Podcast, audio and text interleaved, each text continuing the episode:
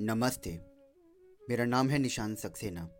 आइए सुनते हैं चाणक्य नीति।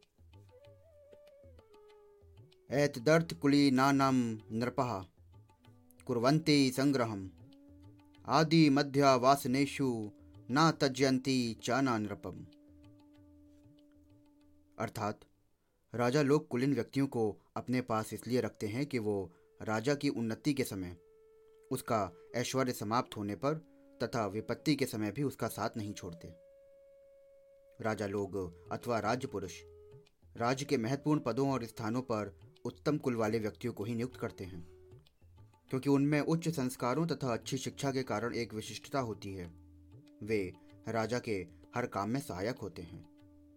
वे उसकी उन्नति के समय अथवा सामान्य और मध्यम स्थिति में तथा संकट आने के समय भी साथ नहीं छोड़ते। कुलीन व्यक्ति अवसरवादी नहीं, आदर्शवादी होता है।